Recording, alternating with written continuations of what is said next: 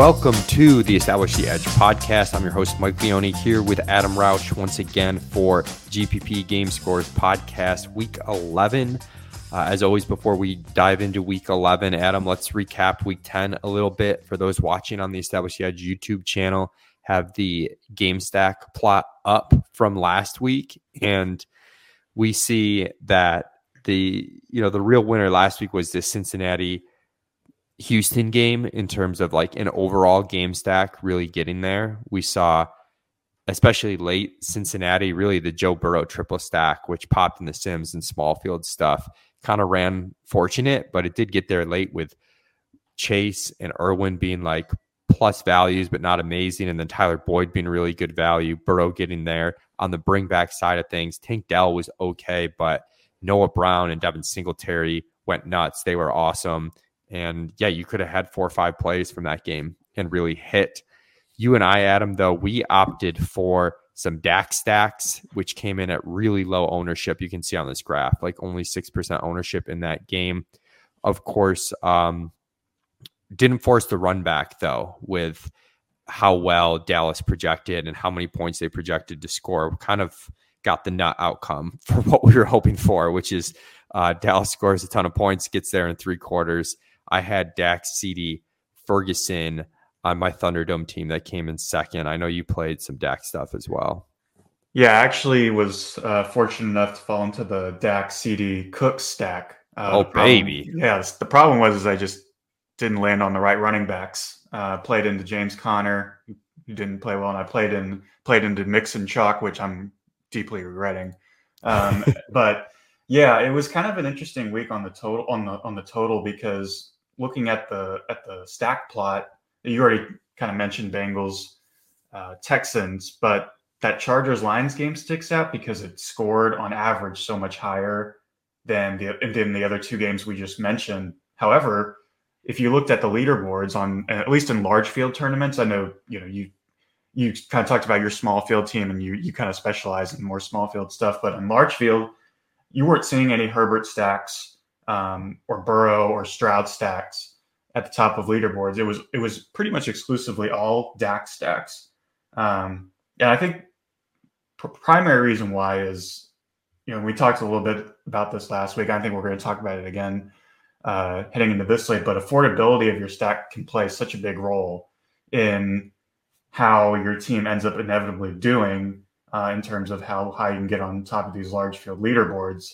Now that that Herbert, Amon Ra, and Allen stack scored really well. It didn't score quite as well as the Dak CD Cook stack, which seemed to be kind of the the the most popular stack that I saw on leaderboards. But if you played the Dak stack over the Herbert stack, you're you're saving over around fifty five hundred dollars in salary, which allowed you to kind of fall into those other um, those other spiked plays. I know Noah, Noah Brown was was popular amongst uh, winning lineups as well. But um, you know, if you played that Dak stack, you actually probably had the flexibility to play Keenan Allen or play Amon Ra uh, on a solo. You know, play them solo instead of stacking them. So um, yeah, the, the, the plot doesn't tell the whole story. The scatter plot doesn't tell the whole story. Uh, you kind of have to dive into the numbers and see well how okay so how did the salary kind of play into it um, yeah but overall it was a it was a a fun week, I think, in order in terms of being able to uh, to kind of build those uh, those flexible stacks that were maybe a little bit less owned than we thought. Yeah, it was definitely a fun week. I was surprised the ownership on Detroit Chargers got steamed a little bit. It did come off Seattle, Washington. And I think the Geno stuff ended up simming well in post lock because it wasn't owned a ton.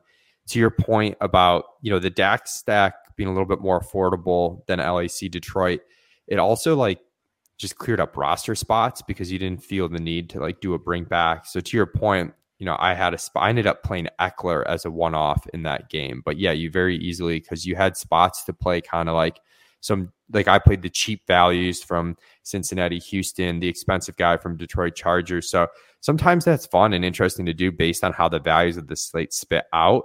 Other slates, you know, I kind of want that real mega correlation and I I, I just want to get one thing right, like Cincinnati, Houston. So it's kind of just depends on, you know how the slate shakes out and the individual values. But we'll take a look here at the game scores plot for week 11 as always a little bit work in progress you know we're doing ownership a little bit later in the week now we run our default algorithm in the beginning but i've just found it easier to to really tidy it up um, friday evenings into saturday mornings so just keep that in mind but we had the chicago at detroit game spitting out as the top game score game am worried that there's going to be some more ownership on this game you know with fields coming back projections might be lagging there a little bit around the industry, but this game is tied for the highest total on the slate with Arizona at Houston.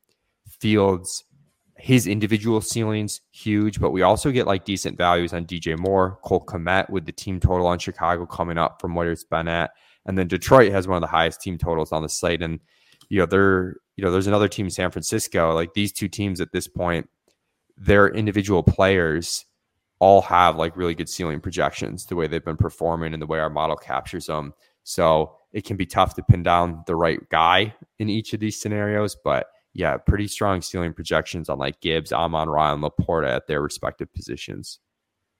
Yeah, and I think the Detroit side's going to get maybe a little bit. I don't know if it's going to get steamed up as much, you know, maybe as much as um, as much as it to get chalky, but I, I think it will probably be a little bit more popular than we have it projected now. This is the second straight week that Detroit's facing a, a pretty a pretty poor defense, uh, and this time they'll actually.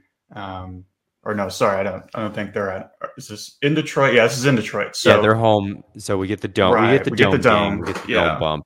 Love a dome bump. Um, yeah, and uh, you know, I Fields coming back, I don't think is going to fool anyone. I mean, we, you talked about a ceiling projection right now. I think he'll probably be a little bit more owned than 4%, which is where we have him on DraftKings, but his ceiling is always so strong.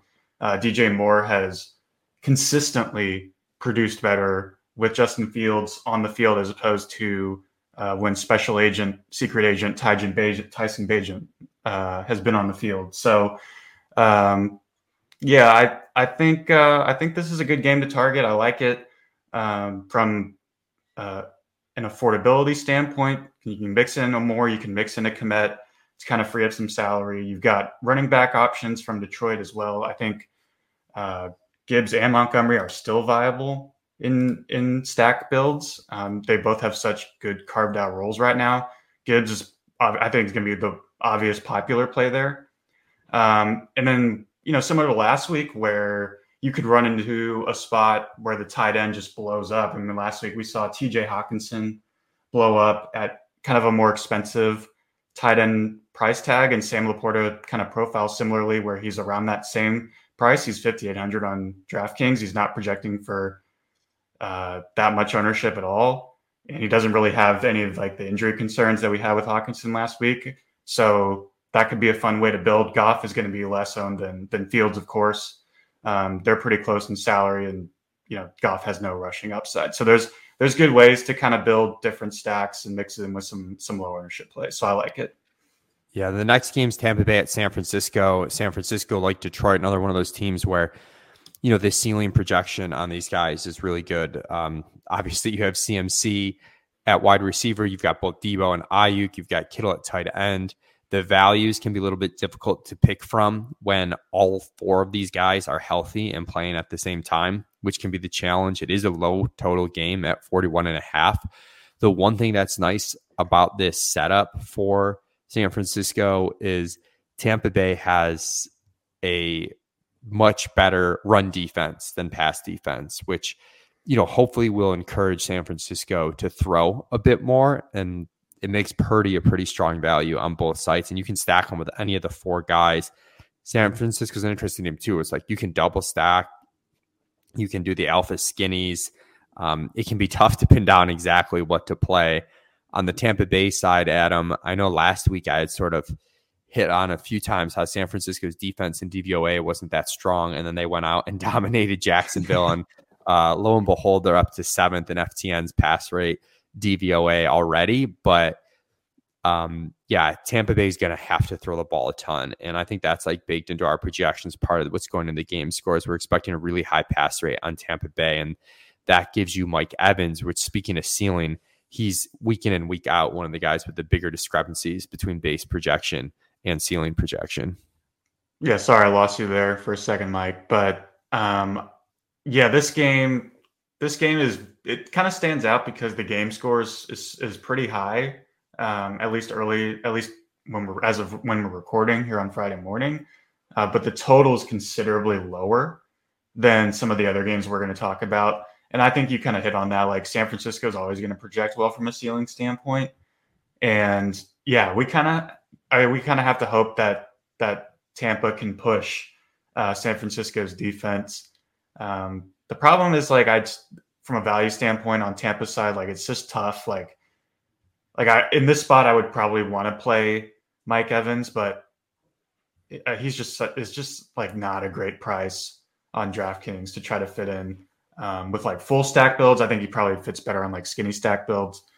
Um, but yeah, I I, I think um, you want to get, you know, I Purdy's a great value, and um, you know this sets up well for them against a kind of a pass funnel defense.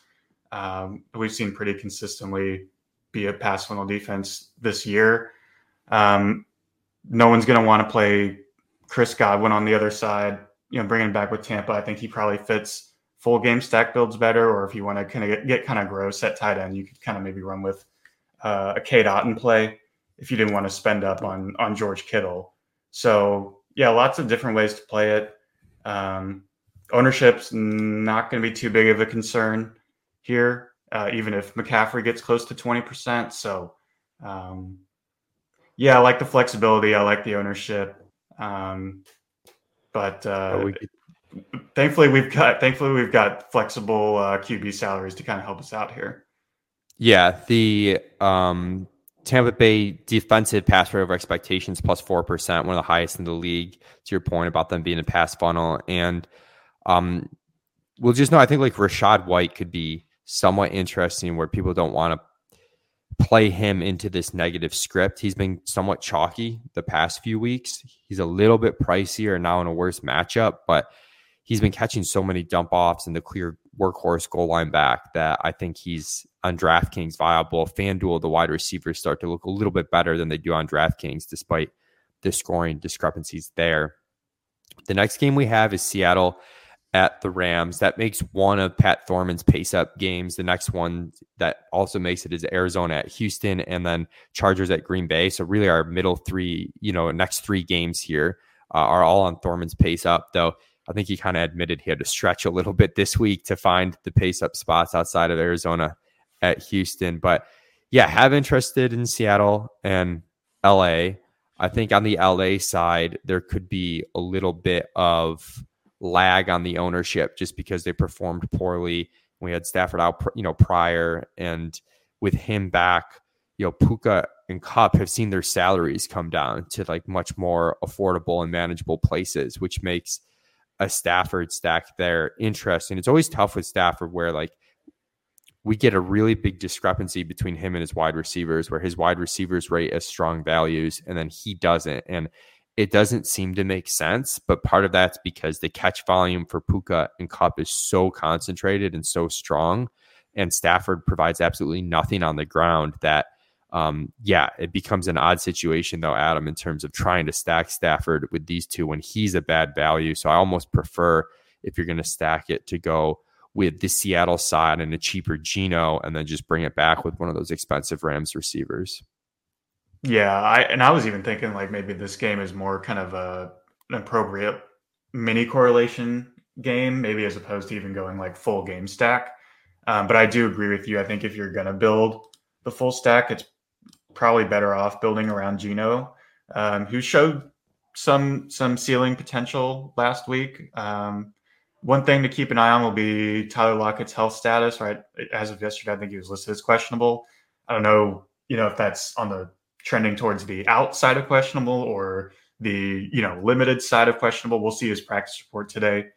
Um, so I yeah I think, but if you if you want to try to build the Ram stack, if you want to kind of fall into that that that lesser value for Stafford, I think that will probably allow you to kind of not allow you. I think it'll encourage you to play JSN on the other side, uh, even though he's also not a great value. But I, it, his ownership is still pretty low right now. But I think in a stack build, he fits pretty well with Kupp and and Puka, um, even though their their respective salaries are could be at their lowest point. Um, yeah, this is from a football standpoint. This is kind of like a make it or break it game for for the Rams. Um, you know, this this may be the last really good spot where they have a, a beatable defense and the team is motivated. Um, so I'm I'm hoping they come out in full force. Um, but yeah, I, I'm I'm probably more interested in playing mini correlations as opposed to stacks in this game. Um, but I would not be, I would not scoff at Geno stacks uh, because again, he just kind of frees up um, space uh, as far as salary is concerned. So um, yeah, yeah. I, I, yeah, I'm I'm kind of kind of mid on it right now, but I, I could see I could see it. I could see it. Yeah, I mean it's a tough week. I'm kind of like mid on a lot of games. We do get Arizona at Houston, tied with Chicago at Detroit for highest total dome game. This is one of the the Thorman's pace up games that he's most confident in, and you can see why with you know the way Houston pushes the ball down the field and how awesome CJ Stroud has been, and their pass rate being a little bit higher with Dameon Pierce out, and then the Arizona side of things. Their neutral pass rate looks a little bit better with Kyler, obviously not running quite as fast as they did when Kyler played under Kliff. but yeah, and you get, you know, somewhat concentrated offense on the Arizona side. You know, Trey McBride's been dominating. I think the the big game for uh, Marquise Brown is going to come with better QB play, but even Kyler missed him wide open for a touchdown. But there's a lot of different routes you can go. Um, and this is one of the cheaper games too. Arizona, we've got green values on Rondale, McBride, Marquise, Kyler. Like so, the, there's there's a double or triple in there somewhere. We've got Stroud as an okay value, but strong ceiling play with Devin Singletary as a good value. The wide receiver stuff gets shaky on Houston this week, though, with it looking like Nico Collins is back. I know Noah Brown popped up on the injury report. We have him projected in right now. Um, but if he is in, you've got Brown, Woods, Nico, and Dell, and kind of trying to figure those guys out you know, obviously alongside Dalton Schultz at tight end, all while their salaries are increasing is probably, you know, the most challenging aspect of this. And then Singletary goes from like, no one wants to play him last week because he fouled his chalk. Then he goes off. Now everyone wants to play him this week and he's going to be really chalky. Right. But yeah, and the, and the fortunate thing I think for Houston is even if Noah Brown is out, I, I, I think their passing game will still will still be highly high functioning and will still be productive. And I still think the spot is good enough to where even though Brown is out, they're not going to necessarily miss him. And you know, we could kind of pivot maybe from the Devin Singletary narrative where okay, now he's you know had a bounce back game last week. Maybe people are going to be on him more than the passing game, or maybe they're going to be more on Dalton Schultz, where you know, if we get Nico Collins back at full health, like he, I mean, he looks like uh, a really appealing play as part of the stack. I mean, he's he's I think he's going to be more owned than what, how we have him right now. Um, once he gets, you know, once we get a, a, a promising practice report, but I, I, think he's probably set up the best out of any of the receivers um, as far as being able to have a ceiling game um, and and you know not being as highly owned as I, what I think Tank Dell is going to be owned at. Um, you know, we have Dell right around 17%. I don't think Nico is going to come anywhere close to that. And Nico's not a great value. I mean, I, you know, I, I understand why the projection is where it is. But again, the nice thing about this game is it's so affordable. Um, it's one of the more affordable games that projects well. So you're just going to be able to create different ways, different builds to kind of attack this game. Um, yeah, the Arizona ownership stuff is a little tricky. You've got also two two wide receivers around the 3K range that are going to project pretty chalky as well. Um, you know, you don't want to get burned by anyone uh, as far as ownership is concerned. Um, and we're kind of setting ourselves up here where like someone's going to have to fail on Arizona, even if the game hits. so that would be my only concern is like if you're going to build heavy on Arizona, yeah, just don't don't pick the wrong guy um, because you could get pretty easily burned. Yeah, I mean it's it's a tough game where the Arizona side has a lot of ownership and then the Houston side has a lot of rising prices or chalky Singletary. So I have to think through this one a little bit more. I could see it getting steamed up too, and it might end up being a fade, not because I don't like the potential, um, but just because I think the ownership could be really concentrated. Um, the last game that has a positive value on DraftKings is Chargers at Green Bay. Last game that has a positive value on FanDuel is Vegas at Miami. Uh, let's talk about Chargers Green Bay a little bit. And then Miami, we kind of have like a second section that's like basically teams that could go off that you don't have to do the bring back on. Um, but Chargers Green Bay, as I noted, another one of those games where Thorman kind of dreamed about, had him in his pace up article. And yeah, I mean, on the surface, I don't love this game with how bad Green Bay's been and with how expensive kind of the key pieces on the Chargers are. But it does look like Keenan and Ekeler are probably going to be lowish owned. And then on the Green Bay side, you know, if you want to take a leap of faith, I do still think Watson and Aaron Jones have pretty good ceilings. But this is, for me personally, Adam, like a clear mini correlation spot. I, don't like the quarterback values here. Oh man, I no Jordan Love breakout game. I I, I was I, I, I was kind of thinking, I don't know, like I could be, you know, be a dirt plant candidate for yeah, you. I mean, could know. be. It, it, could be. Hey, look, I'll, all I'm gonna say is Evan Silva likes this game, and uh, you know, when the big dog speaks, you know, you listen. I mean, um, no, I don't. Yeah, I I do share similar sentiments with you. The good thing, at least, about the Charger stack is like last week we just like could not build it. Like I just could not convince myself to go full Chargers because again, the Lions side was so expensive too. It just like wasn't viable from an affordability standpoint, and that kind of played out. And even though it's even though that game popped, like you could see it kind of play out in the leaderboard where those stacks didn't finish at the top. Um, this week, though, we get a little bit of a reprieve because Green Bay is pretty affordable. So while their ceiling isn't, I mean, obviously the ceiling is going to be way lower, but um, yeah, I as far as like a full stack, I don't know if I'm gonna do it, but I wouldn't. I don't think I would. Again, I just like um, Rams Seattle stacks. Like I wouldn't scoff at people for trying to build a stack around it because um, you know not often are you going to be able to play Herbert and Allen and Ekeler and be able to bring it back with uh, one or two guys on the other side. So this is probably one of the spots to do it.